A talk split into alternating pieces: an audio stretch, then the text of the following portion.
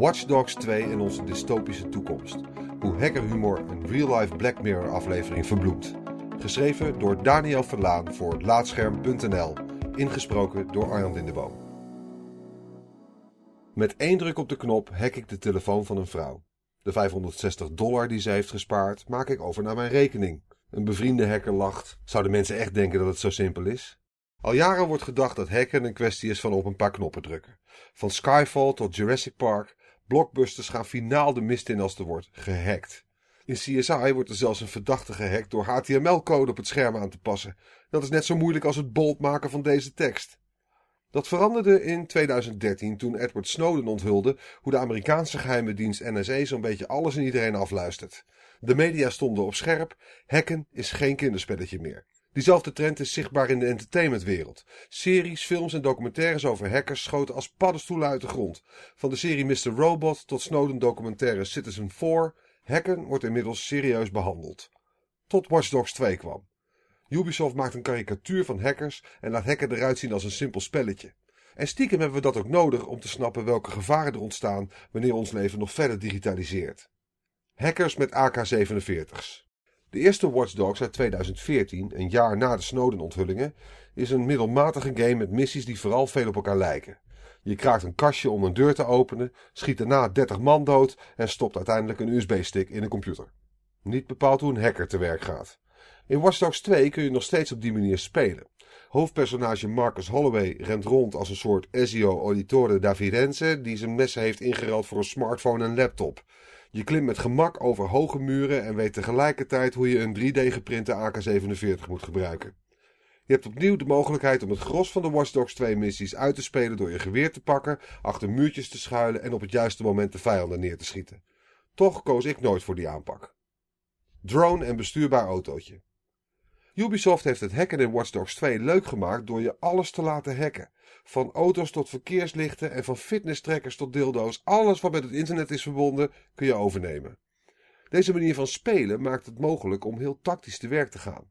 Ik kraak het camerasysteem om daarna op het juiste moment andere apparaten te hacken. Door het elektriciteitskastje te laten ontploffen, schakel ik de bewaker uit. Als zijn collega's komen kijken, hack ik de auto om over hen heen te rijden. De accessoires van Holloway maken Watch Dogs 2 echt leuk.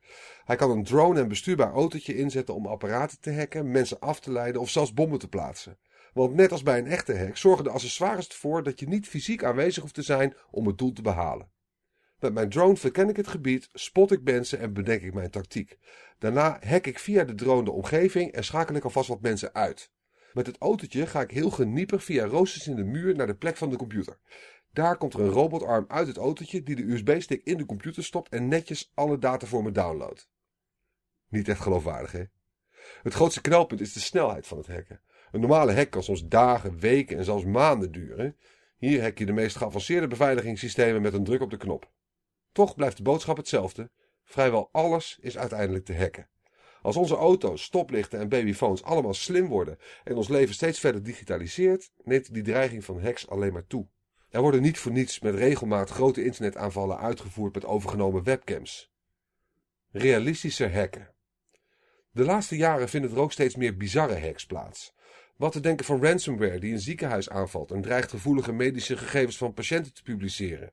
Of de hack op het metrosysteem van San Francisco, waardoor iedereen gratis met de metro kon reizen. Hackers slaagden er zelfs in hotelgasten via de elektronische wifi-sloten op te sluiten, totdat hun hotel losgeld betaalde. Watch Dogs 2 speelt slim op deze trend van bizarre hacks in. Om te bizarre situaties in het spel te voorkomen, riep Ubisoft de hulp in van het gerenommeerde beveiligingsbedrijf Kaspersky. Of ze het script van Watch Dogs 2 konden analyseren en zo realistisch mogelijk konden maken, zonder dat spelers het te saai vonden worden. Zo begint Holloway na het inbreken bij een bedrijf niet meer de computer te bruteforcen door heel veel wachtwoorden in te voeren, maar kopieert hij de harde schijf. De schijf kan dan thuis, waar het veilig is en hij de tijd heeft, worden gebruteforced. Een tip van Kaspersky om het spel realistischer te maken. Deze realistische elementen worden gecombineerd met hack-interfaces die iedereen snapt. Een voorbeeld, de shell scripts, met commando's die je ziet voordat je een netwerk van blauwe lijnen met elkaar moet verbinden om de hack te voltooien. Of neem het met één druk op de knop hacken van een laptop. Niet geloofwaardig, maar anderzijds moet je wel in de buurt blijven om alle gegevens te downloaden. Waarom? Je downloadt de data via Bluetooth, een technologie met een bereik van enkele tientallen meters. Geek culture. Het hacken wordt afgewisseld met geestige referenties aan de populaire internetcultuur. Dit zorgt ervoor dat de soms bizarre situaties in Watch Dogs 2 helemaal niet zo bizar lijken. Neem bijvoorbeeld een missie waarin je Gene Carsani, CEO van een farmaceutisch bedrijf, hackt. Hij gooit de prijs van de medicijn omhoog, waardoor die wordt uitgekotst door de samenleving. Wat doet Holloway? Hij hackt de bankrekening van Carsani en doneert het geld aan een bedrijf dat medisch onderzoek doet. Deze situatie kan je enigszins bekend voorkomen. De missie is duidelijk geïnspireerd op Martin Shkreli, de beruchte ondernemer die de prijs van een antiparasitair medicijn drastisch verhoogde.